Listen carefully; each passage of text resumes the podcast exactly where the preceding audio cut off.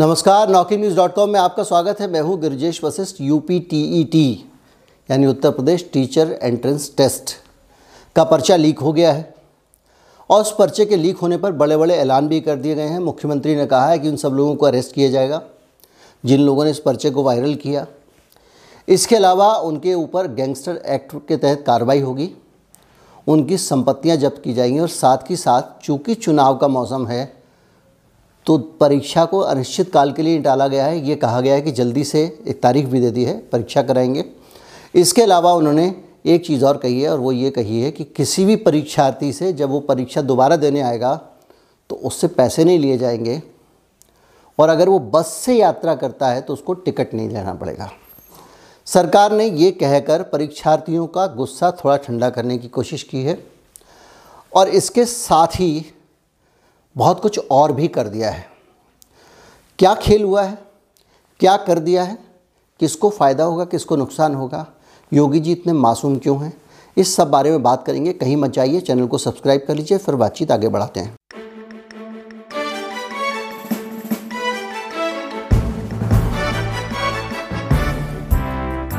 अगर आप इस चैनल को सपोर्ट करना चाहते हैं, आप हमें समर्थन देना चाहते हैं, आर्थिक समर्थन देना चाहते हैं तो हमारा U P I I D description में है, सबसे नीचे, उसके ज़रिए आप हमको भुगतान कर सकते हैं।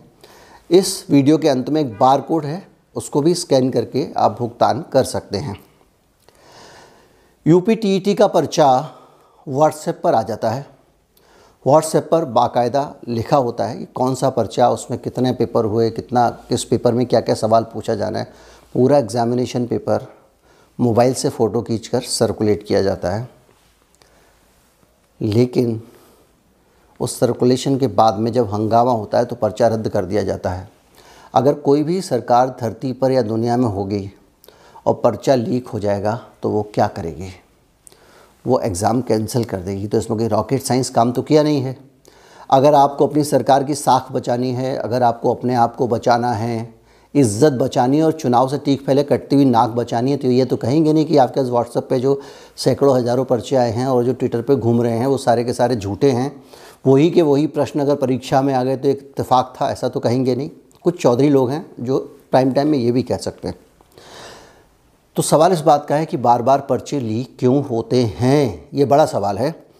मेरे पास एक लिस्ट है जो मुझे किसी ने भेजी है। वो कह रही है दो हज़ार सत्रह में सब इंस्पेक्टर का पर्चा लीक हुआ, दो हज़ार में दो हज़ार अठारह में यूपी पी सी एल का पर्चा लीक हुआ, दो हज़ार अठारह में यूपी पुलिस का पर्चा लीक हुआ, दो हज़ार अठारह में अधीनस्थ सेवा पेपर लीक हुआ है, दो हज़ार अठारह में ही स्वास्थ्य विभाग प्रोन्नत पेपर लीक हुआ है, दो हज़ार अठारह में ही नल नलकूप ऑपरेटर का पर्चा लीक हुआ है, सिपाही भर्ती जिसमें इकतालीस हज़ार पाँच सौ बीस सिपाही को भर्ती होना था उसका पर्चा लीक हो गया, शिक्षक भर्ती पर का पेपर लीक हो गया दो हज़ार बीस में, इक्कीस में बीएड का पर्चा लीक हो गया, दो हज़ार इक्कीस में पीईटी का पेपर लीक हो गया और दो हज़ार इक्कीस में प्रधानाचार्य और शिक्षकों का जो सहायक स्कूल का पर्चा लीक हो गया, नीट का लीक हो गया, यूपी टीईटी का लीक हो गया।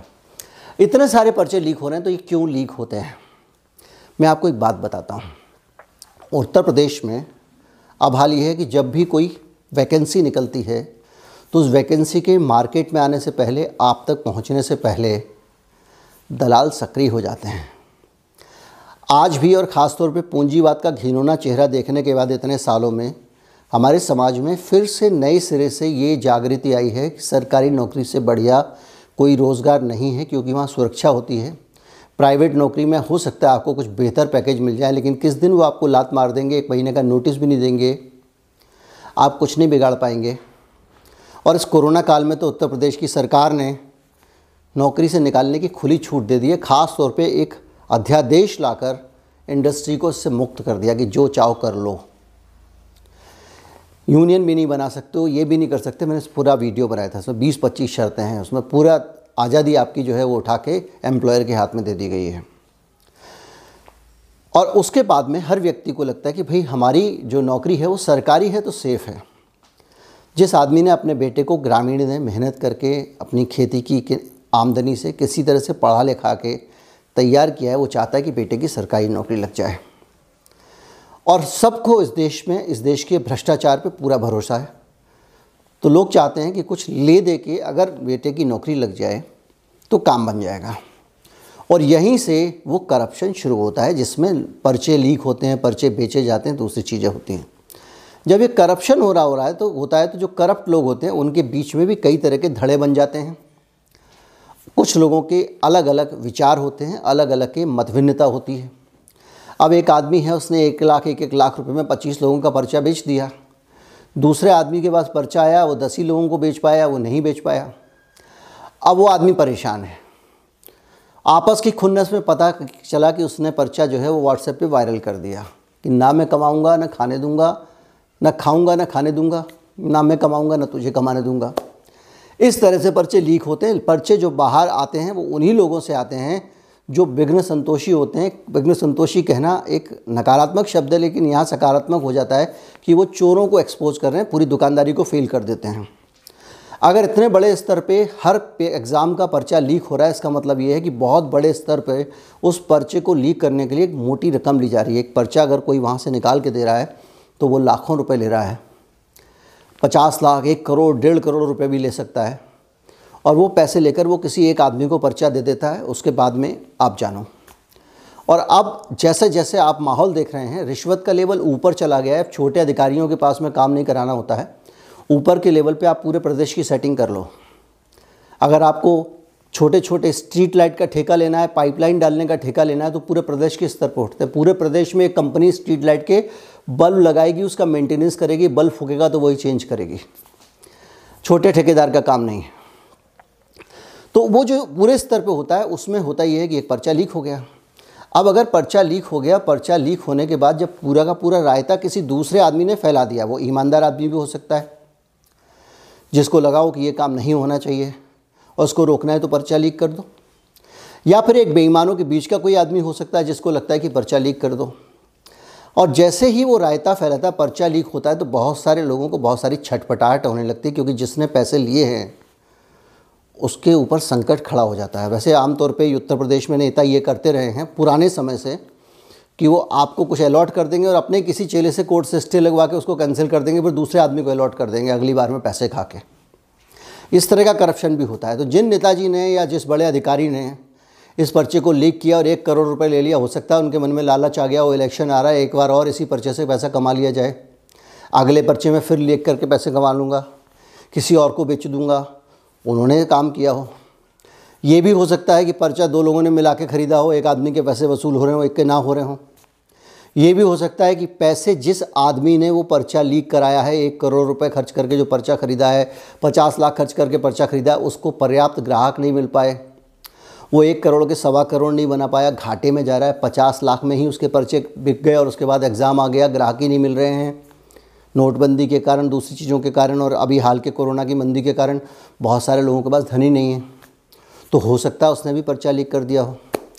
अब ऐसे में अगर आप पर्चा लीक करने वाले पे एक्शन लेंगे, ख़ास तौर पे वायरल करने वाले पे, तो तो आप गलत कर रहे हैं। आपको इस मामले की जड़ तक जाना पड़ेगा। जड़ तक जाइए। अब सरकार कह रही है हम जांच कराएंगे, ये कराएंगे, लेकिन असल तरीका जो है जाँच करने का वो तो मौजूद है। इस देश में इसी केंद्र की सरकार ने कुछ समय पहले कानून बनाया है कि व्हाट्सएप में फ़ोटो कहाँ जनरेट हुआ, पहली बार वो मैसेज किस जगह जनरेट हुआ, यह व्हाट्सएप को, सरकार को बताना पड़ेगा। व्हाट्सएप से जानकारी ले लीजिए कि भाई ये पर्चा कहाँ से लीक हुआ, किस जगह से लीक हुआ है, उस तक पहुँच जाइए और फिर उसको बंद मत करिए, उससे पूछताछ करिए, तो आपको पता चलेगा किस तक पहुँचने वाले हैं। चुनाव का टाइम है, ज़्यादा पकड़ धकड़ में भी रिस्क होती है, सरकार उस चक्कर में नहीं पड़ती है। सबको संतुष्ट कर दो, एक जांच बिठा दो, बस काफ़ी है। क्या पता कोई अपना फंस जाए। तो बहरहाल आपको ये मैकेनिज़्म समझ में आया होगा कि पर्चे लीक कैसे होते हैं और किस तरह से दलाली गैंग जो है वो उसमें इन्वॉल्व रहती है, किस तरह से उस पर्चे का कारोबार होता है और किस तरह से ये पर्चे लीक होने की वजह हो सकती हैं। और आप ये भी समझ गए होंगे कि बार बार उत्तर प्रदेश में पर्चे लीक क्यों होते हैं, क्या पर्चे लीक होने की वजह रही होगी। उम्मीद करता हूँ आपको वीडियो अच्छा लगा होगा। संक्षिप्त वीडियो है, बहुत ज़्यादा रिसर्च और बैकग्राउंड नहीं है। इस वीडियो को ज़्यादा से ज़्यादा लोगों तक पहुँचाएँ, चैनल को थोड़ा सा सपोर्ट करें, पुश करें। नमस्कार, जय हिंद।